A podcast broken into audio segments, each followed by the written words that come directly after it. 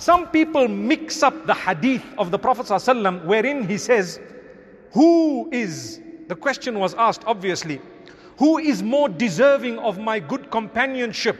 What was the answer? My mother. Your mother, basically. Who next? Your mother. Who next? Your mother. We've even heard some songs made in that regard, right? It's true. Is that talking of obedience? No. Is that talking of when she is wrong? No. It's talking of your kindness. Man ahaqqun nasa bihusni suhbati.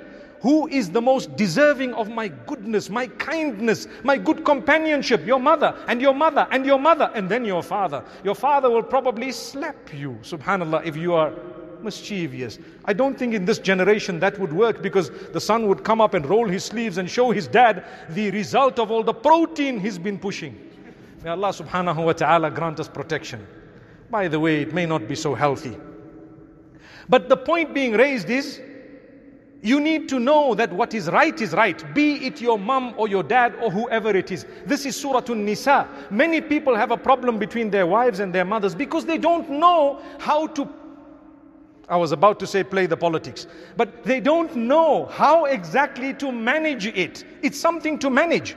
Your love of your mother will never change, it will increase. It's a different type of love. You can never say, I don't love my mother, or you are not allowed to be unkind to her, even if she is unkind, or even if she is wrong. You can respectfully let her know that.